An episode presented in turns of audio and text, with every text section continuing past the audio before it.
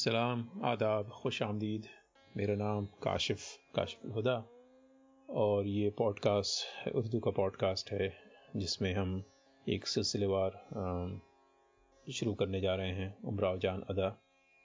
उमराव जान अदा मिर्ज़ा हादी रसवा की तसनीफ़ है जो कि उर्दू का पहला मॉडर्न नावल कहा जाता है, जो कि अट्ठारह सौ निन्यानवे में शाये हुआ था। तो कोशिश ये है कि जब कोरोना वायरस क्वारंटीन में काफ़ी लोग हैं तो क्यों ना इसका फ़ायदा उठाकर कुछ पढ़ा जाए, कुछ शेयर किया जाए। और इस सिलसिले में मैंने ये शुरू किया है पढ़ना। और चंद, तकरीबन दस सफ़े मैं रोज़ाना पढ़ूँगा। और आप लोग कुछ अल्फाज मुश्किल होंगे, मेरे लिए भी मुश्किल हैं। तो हो सकता है मुझे उसके तलफ़ सही ना हो, अदायगी, उसकी आप निशानदेही कर दें। और अगर मुश्किल लफ्ज़ जो हैं आपकी समझ में नहीं आ रहे हैं आप वो मुझे बताएँ और उसका मैं तर्जुमा कहीं ब्लॉग पर यह कहीं और डाल दूँगा। तो उमराज जान का जो आ, मेरे पास ये मैनस्क्रिप्ट है आ, ये जो है मकतबा जामिया नई दिल्ली आ, में शाया हुआ था उन्नीस सौ चौरानवे में। और इसकी कीमत अट्ठाईस रुपये है। और ये एक्चुअली मैंने इसमें इसके अंदर मेरी रसीद भी रखी है।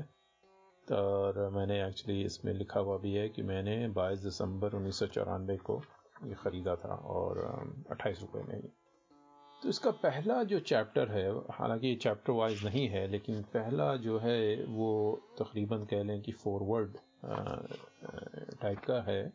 जो कि मिर्ज़ा हादी रसवा ने लिखा है मीन पूरा नावल उन्होंने लिखा है, लेकिन इसके आखिर में उन्होंने ख़ुद को अपना नाम लिखा है।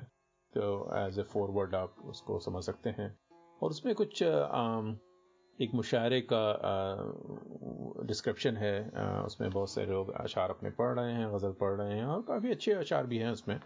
और वहाँ पे जो है तो मिर्ज़ा रसवा कहते हैं कि मैंने एक शेर पढ़ा तो उसमें दाद एक बराबर वाले घर से, कमरे से आई। या फिर उनसे मुलाकात की तो पता चला कि वो खातून जो है मराजान हैं। तो फिर उनको खाने पे, डिनर पे दावत दिया और फिर उमराव जान से जो एक और साहब थे, उन्होंने कहा कि आप अपने दास्तान बयान करें। तो ये फिर जो है नावल शुरू होता है। तो वहाँ से मैं पढ़ रहा हूँ। पहला सेक्शन जो है मैंने वो छोड़ दिया है। तो ये है उमरा जान अदा, मिर्ज़ा हादी रसूल की। उमरा जान अदा, लुत्फ है कौन सी कहानी में? आप बीती कहूँ कि जग बीती। सुनिए मिर्ज़ा रसवा साहब, आप मुझसे क्या छेड़ छेड़ के पूछते हैं? मुझ कम नसीब की सरगुजश्त में ऐसा क्या मज़ा है जिसके आप मुश्ताक हैं? एक नाशाद, नामुराद, आवारा वतन, खानमा बर्बाद ननंग ख़ानदान, आरे दो जहाँ के हालात सुन के, मुझे हरगिज उम्मीद नहीं कि आप खुश होंगे। अच्छा सुनिए, और अच्छी तरह सुनिए। बाप दादा का नाम लेके अपनी सुरखरोई जताने से फ़ायदा क्या? असस तो यह है कि मुझे याद भी नहीं। हाँ इतना जानती हूँ कि फैजाबाद में शहर के किनारे किसी मोहल्ले में मेरा घर था। मेरा मकान पुख्ता था, आसपास कुछ कच्चे मकान, कुछ छोपड़े कुछ खपरेलियाँ। रहने वाले भी ऐसे ही वैसे लोग होंगे। कुछ भिश्ती, कुछ नाई, धोबी, कहार। मेरे मकान के सिवा एक और एक ऊँचा घर इस मोहल्ले में और भी था। इस मकान के मालिक का नाम दिलावर खान था। मेरे अब्बा बहु बेगम साहिबा के मकबरे पर नौकर थे। मालूम नहीं मालूम नहीं काहे में इसम था, क्या तनख्वाह थी। इतना याद है कि लोग इनको जमादार कहते थे। दिन भर में अपने भाई को खिलाया करती थी और वो भी मुझसे इस कदर हिला हुआ था कि दम भर के लिए ना छोड़ता था। अब्बा जान शाम को नौकरी पर से आते थे। उस वक्त की खुशी हम भाई बहनों की कुछ न पूछिए। मैं कमर से लिपट गई। भाई अब्बा अब्बा करके दौड़ दामन से चिमट गया। अब्बा की बाछें मारे खुशी के खुल जाती थी। खुली जाती थी। हैं, मुझको चुमकारा, पीठ पर हाथ फेरा, भैया को गोद में उठा लिया, प्यार करने लगे। मुझे खूब याद है कि कभी खाली हाथ घर न आते थे। कभी दो कितारे हाथ में हैं, कभी बतासों या तिल के लड्डू, लड्डुओं का दोना हाथ में है। अब इसके हिस्से लगाए जा रहे हैं। इस वक्त भाई बहनों में किस मज़े की लड़ाइयाँ होती थी। वो कतारा छीने लिए जाता है, मैं मिठाई का दोना हथियार ये लेती हूँ। अम्मा सामने खपरेल में बैठी खाना पका रही हैं। अब्बा इधर आके बैठे नहीं, उधर मेरे तकाजे शुरू हो गए। अब्बा अल्लाह गुड़िया क्यों नहीं लाए? देखो, मेरे पाँव की जूती कैसी टूट गई है। तुमको तो ख्याल ही नहीं रहता। लो, अभी तक मेरा तोख सनार के हाथ से बन के नहीं आया। छोटी खाला की लड़की की दूध बढ़ाई है। भाई, मैं क्या पहन के जाऊँगी? चाहे कुछ हो, ईद के दिन तो मैं नया जोड़ा पहनूँगी। हाँ मैं तो नया पहनूँगी। जब अम्मा खाना पका चुकी, मुझे आवाज़ दी। मैं गई, रोटी की टोकरी और सालन की पतीली उठा लाई। दस्तखान बिछा, अम्मा ने खाना निकाला सबने सर जोड़कर खाना खाया। खुदा का शुक्र किया, अब्बा ने ईशा की नमाज़ पढ़ी, सो रहे। सुबह को तड़के अब्बा उठे, नमाज़ पढ़ी, इस वक्त मैं खड़क से उठ बैठती। फिर फरमाइशें शुरू हो जा, हो जाए। मेरे अब्बा, आज ना भूलना, गुड़िया ज़रूर लेते आना। अब्बा, शाम को बहुत सारे अमरूद और नारंगिया लाना। अब्बा सुबह को नमाज़ पढ़ने के वजीफे पढ़ पढ़ते हुए कोटे पर चढ़ जाते थे। कबूतरों को खोल के दाना देते थे। एक दो हवा में उड़ाते थे। इतने में अम्मा झाड़ू बहारू से फरागत करके खाना तैयार कर लेती थी, क्योंकि अब्बा पहर दिन चढ़ने से पहले ही नौकरी पर चले जाते थे। अम्मा सीना परोना लेके बैठ जाती थी। मैं भैया को लेके कहीं मोहल्ले में निकल गई। या दरवाजे पर इमली का दरख्त था, वहाँ चली गई। हम जोली लड़कियाँ लड़के जमा हुए, भैया को बिठा दिया, खुद खेल कूद में मसरूफ हो गई। हाय, क्या दिन थे। किसी बात की फ़िक्र न थी। अच्छे से अच्छा खाती थी और बेहतर से बेहतर पहनती थी। क्योंकि हम जोली लड़के लड़कियों में कोई मुझको अपने से बेहतर नज़र न आता था। दिल खुला हुआ न था। निगाहें फटी हुई न थी। जहाँ मैं रहती थी, वहाँ कोई मकान मेरे मकान से ऊँचा न था। और सब एक कुटरिया या खपरेल में रहते थे। मेरे मकान में आमने सामने दो दालान थे। सदर के दालान के आगे खपराल पड़ी हुई। इधर उधर दो कोठरियाँ थीं। सामने दालान के एक बावर्ची खाना था। दूसरी तरफ़ कोठे का जीना। कोठे पर एक खपरेल, दो कोठरियाँ। खाने पकाने के बर्तन ज़रूरत से ज़्यादा थे। दो चार दरिया, चांदनियाँ भी थीं। ऐसी चीज़ें मोहल्ले के लोग हमारे घर से मांगने आते थे। हमारे घर में भिश्ती पानी भरता था। मोहल्ले की औरतें खुद ही कुएँ से पानी भर लाती थीं। हमारे अब्बा जब घर से वर्दी पहन के निकलते थे, लोग उन्हें झुक झुक के सलाम करते थे। मेरी अम्मा डोली पर सवार होकर मेहमान जाती थी।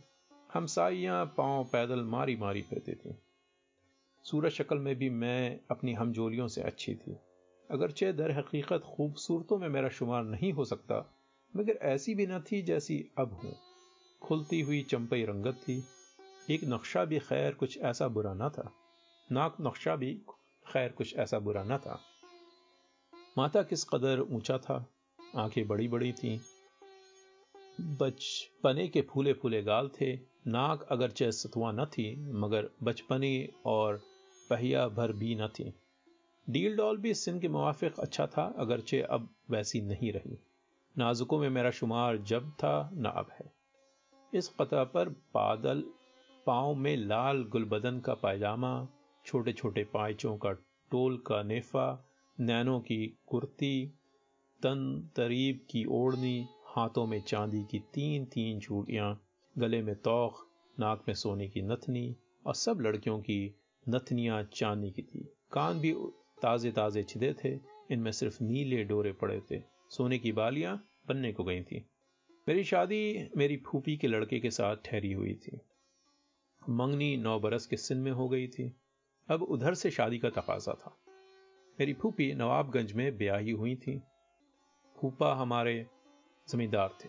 फूफी का घर हमारे घर से ज़्यादा भरा बुरा था। मंगनी होने से पहले मैं कई मरतबा अपनी माँ के साथ वहाँ जा चुकी थी। वहाँ के कारखाने ही और थे। मकान तो कच्चा था, मगर बहुत वसी। दरवाजे पर छप्पर पड़े थे। गाय, बैल, भैंसे बंधी थीं। घी, दूध की अफरात थी। अनाज की कसरत। भुट्टों की फ़सल में टोकरों भुट्टे चले आते हैं। कतारों की फांदियाँ की फांदियाँ पड़ी हुई हैं। ओक के ढेर लगे हुए हैं। कोई कहाँ तक खाए?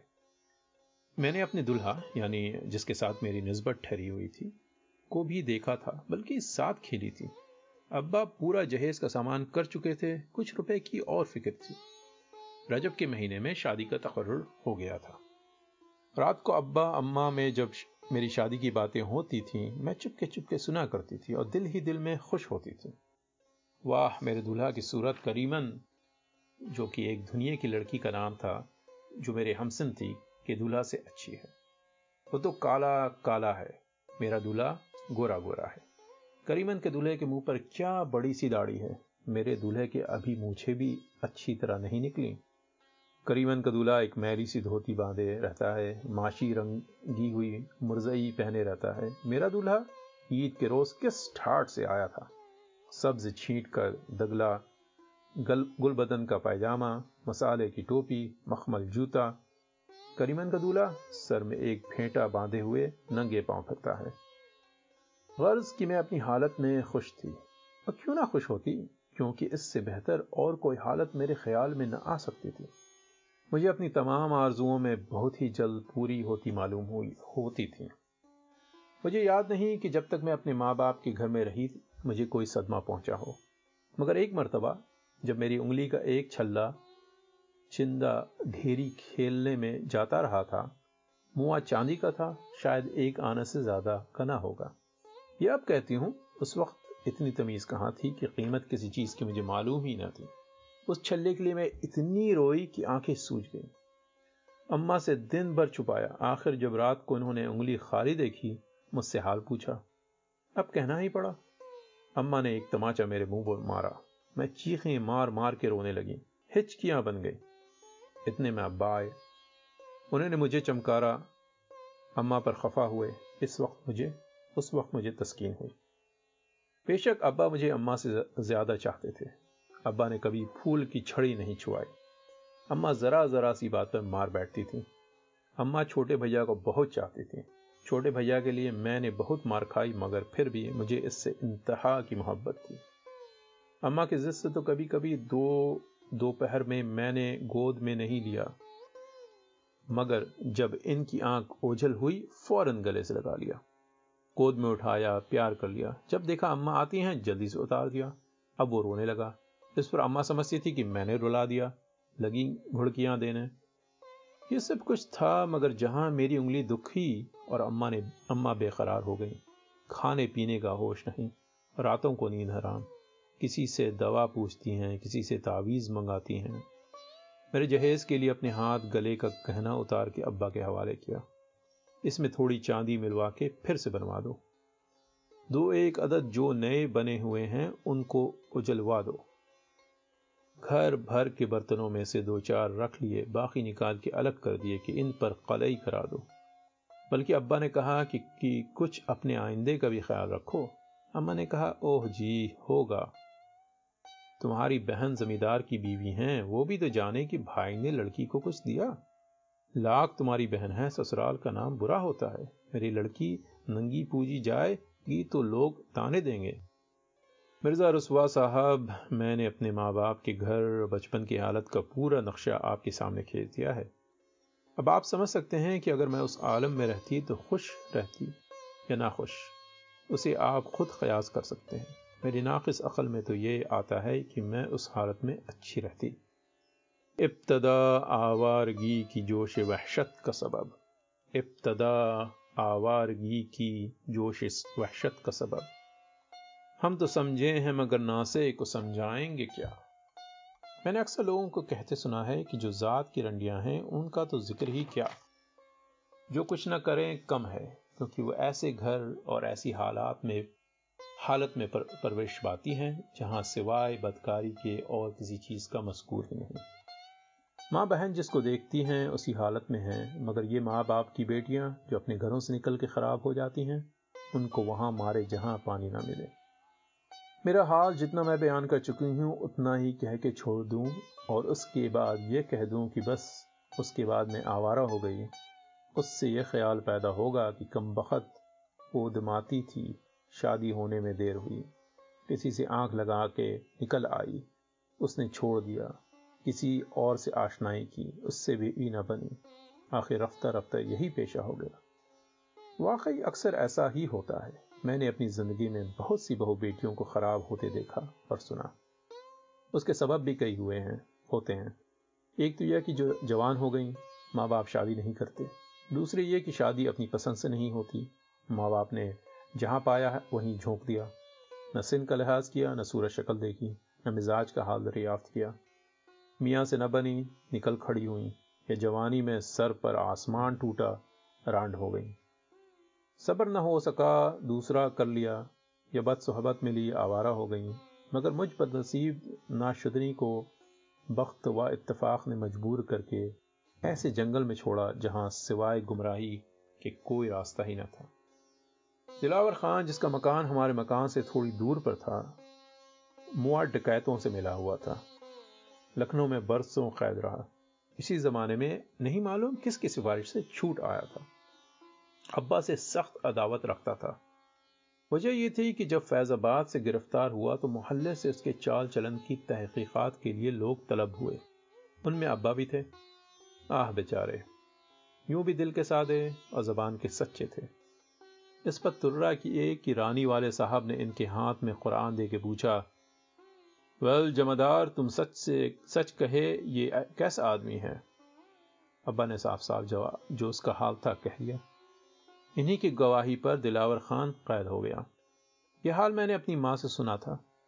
वही कीना उसके दिल में चला आता था। अब की जब कैद से छूट कर आया तो उसने अब्बा की जिद पर कबूतर पाले। एक दिन उसने अब्बा का कबूतर मारा। लेने को गए, न दिया। अब्बा चार आने देते थे, वो आठ आने माँगता था। अब्बा तो नौकरी पर चले गए, झटपट वक्त खुदा जाने मैं क्यों निकल, निकली थी। देखती क्या हूँ? इमली के नीचे खड़ा हुआ है। कहने लगा, चलो बेटा, तुम्हारे अब्बा पैसे देने गए थे, कबूतर ले लो। मैं उसके दम में आ गई, साथ चली गई। जाके जो देखती हूँ, घर में कानी चिड़िया नहीं, अकेला मकान पड़ा है। इधर मैं घर में दाखिल हुई, उधर उसने अंदर से कुंडी बंद कर ली। चाहती हूँ कि चीखों, उसने मुँह में गूदड़ ठूंस दिया। मेरे दोनों हाथ रूमाल से कस दिए इस मकान का एक दरवाज़ा दूसरी तरफ़ था।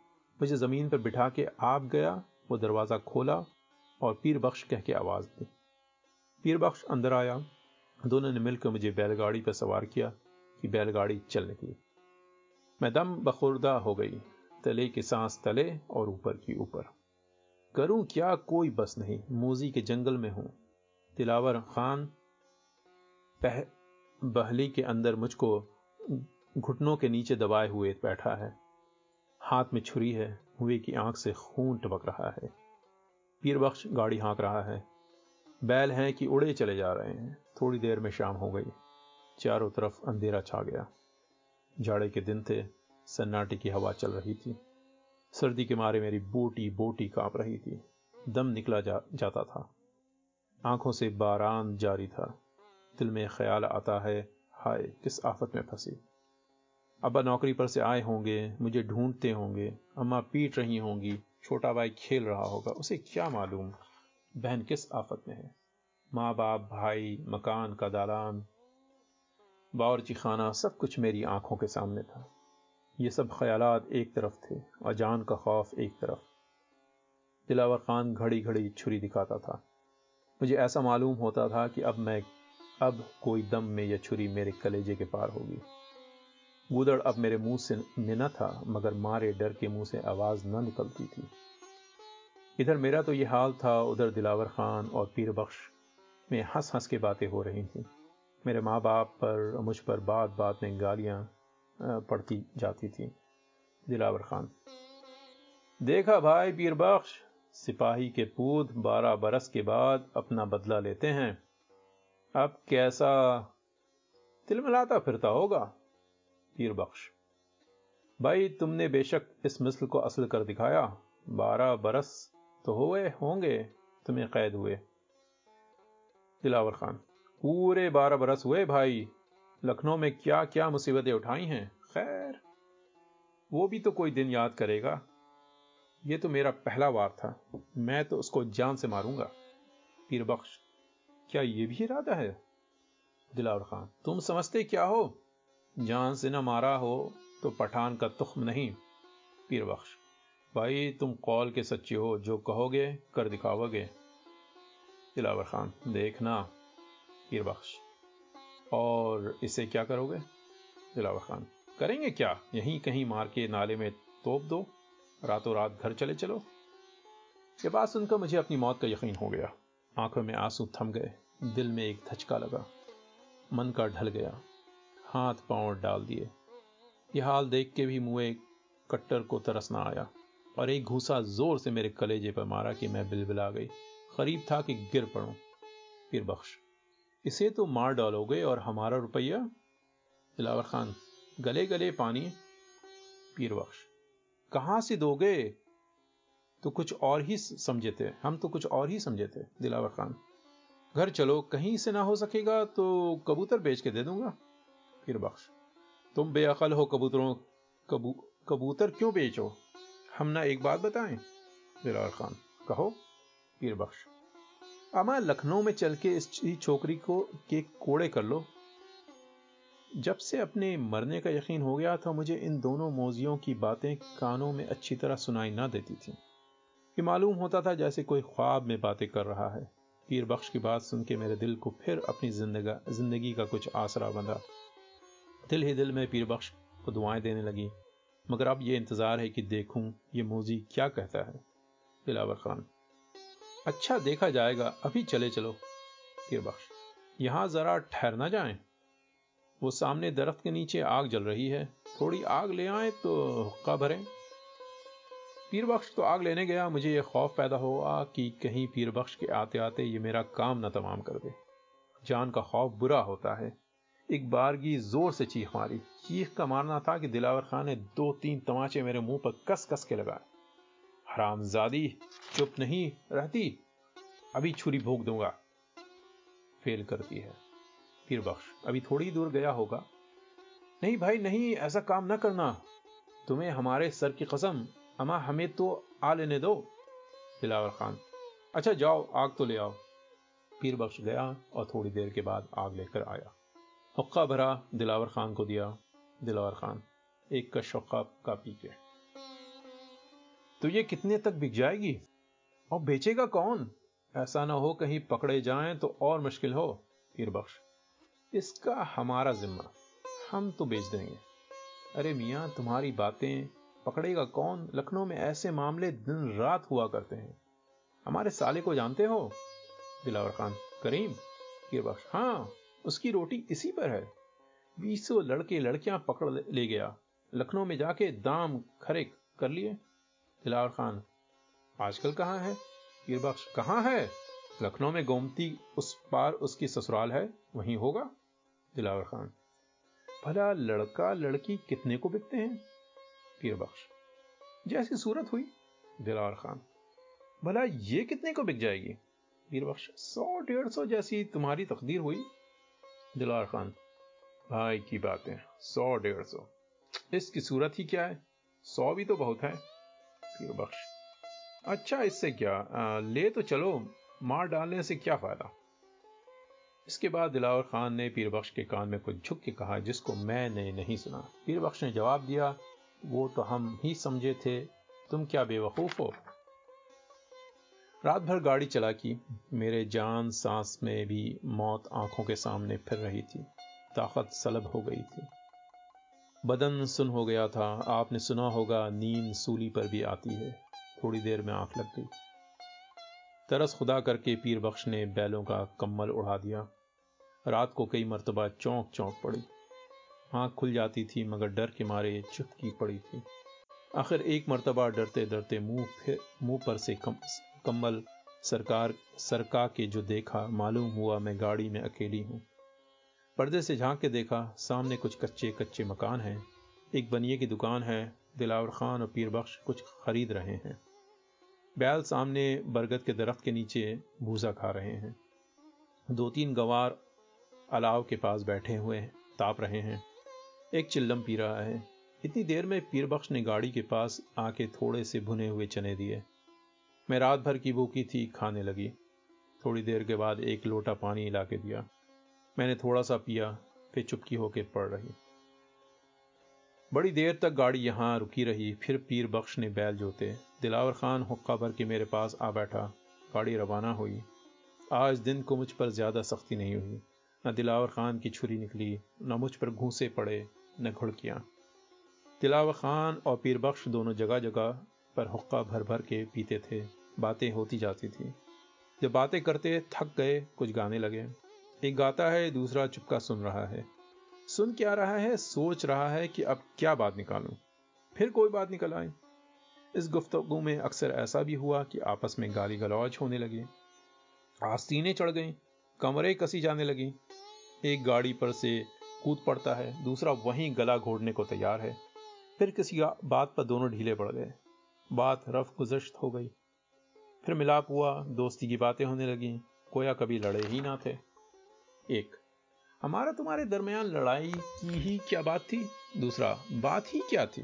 पहला अच्छा तो फिर इस बात को जाने दो। दूसरा, जाने दो। आइंदा